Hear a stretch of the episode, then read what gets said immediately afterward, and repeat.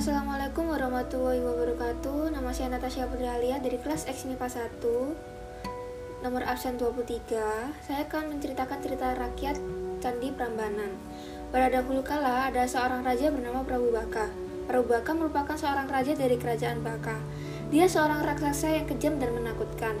Dalam pemerintahannya dia dibantu oleh seorang pati yang bernama Pati Gupala Meskipun Raja Prabu Baka ini seorang raksasa, akan tetapi dia memiliki seorang putri yang sangat cantik. Putrinya bernama Roro Jonggrang. Lain halnya dengan kerajaan Pengging yang subur dan makmur, kerajaan ini dipimpin oleh seorang raja bernama Prabu Damarmaya. Sang raja memiliki putra bernama Bandung Bondowoso yang gagah dan sakti.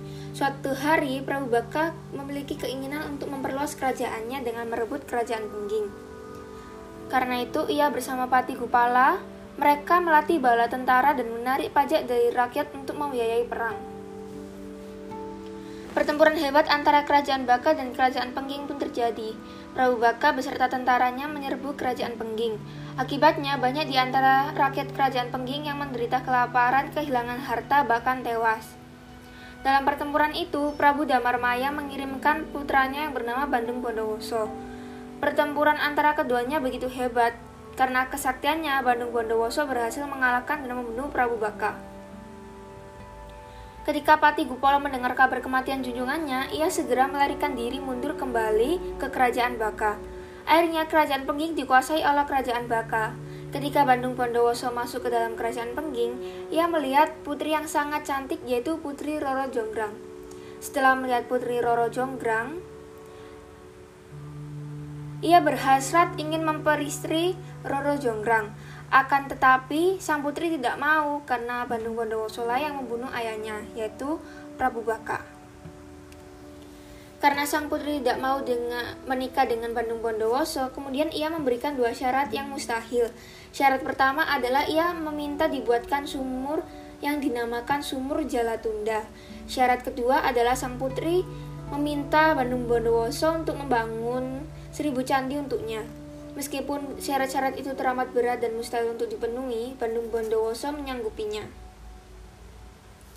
Segera dengan kesaktiannya, sang pangeran berhasil menyelesaikan sumur Jalatunda.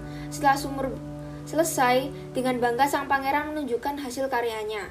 Putri Roro Jenggrang berusaha memperdaya sang pangeran dengan membujuknya untuk turun ke dalam sumur dan memeriksanya.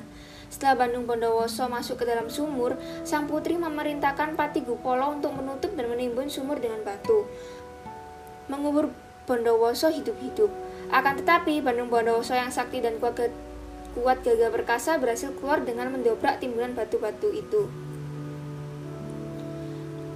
Sang pangeran sempat dibakar kemarahan akibat tipu daya sang putri. Akan tetapi, Berkat kecantikan dan bujuk rayunya, sang putri berhasil memadamkan kemarahan sang pangeran. Untuk mewujudkan syarat kedua, sang pangeran bersemedi dalam memanggil makhluk halus, jin, setan, dan dedemit dari dalam bumi. Dengan bantuan makhluk halus ini, sang pangeran berhasil menyelesaikan 99 candi. Ketika Roro Jonggrang mendengar kabar bahwa seribu candi sudah hampir rampung, sang putri berusaha menggagalkan tugas Bandung Bondowoso. Ia membangunkan dayang-dayang istana dan perempuan-perempuan desa untuk memulai menumbuk padi. Ia kemudian memerintahkan agar membakar jerami di sisi timur.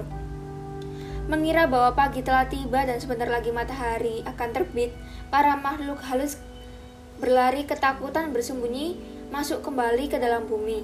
Akibatnya hanya 99 candi yang berhasil dibangun dan Bandung Bondowoso telah gagal memenuhi syarat yang diajukan Roro Jonggrang. Ketika mengetahui bahwa itu semua adalah hasil kecurangan dan tipu muslihat Roro Jonggrang, Bandung Bondowoso amat murka dan mengutuk Roro Jonggrang menjadi batu. Maka sang putri pun berubah menjadi arca yang terindah untuk menggenapi candi terakhir. うん。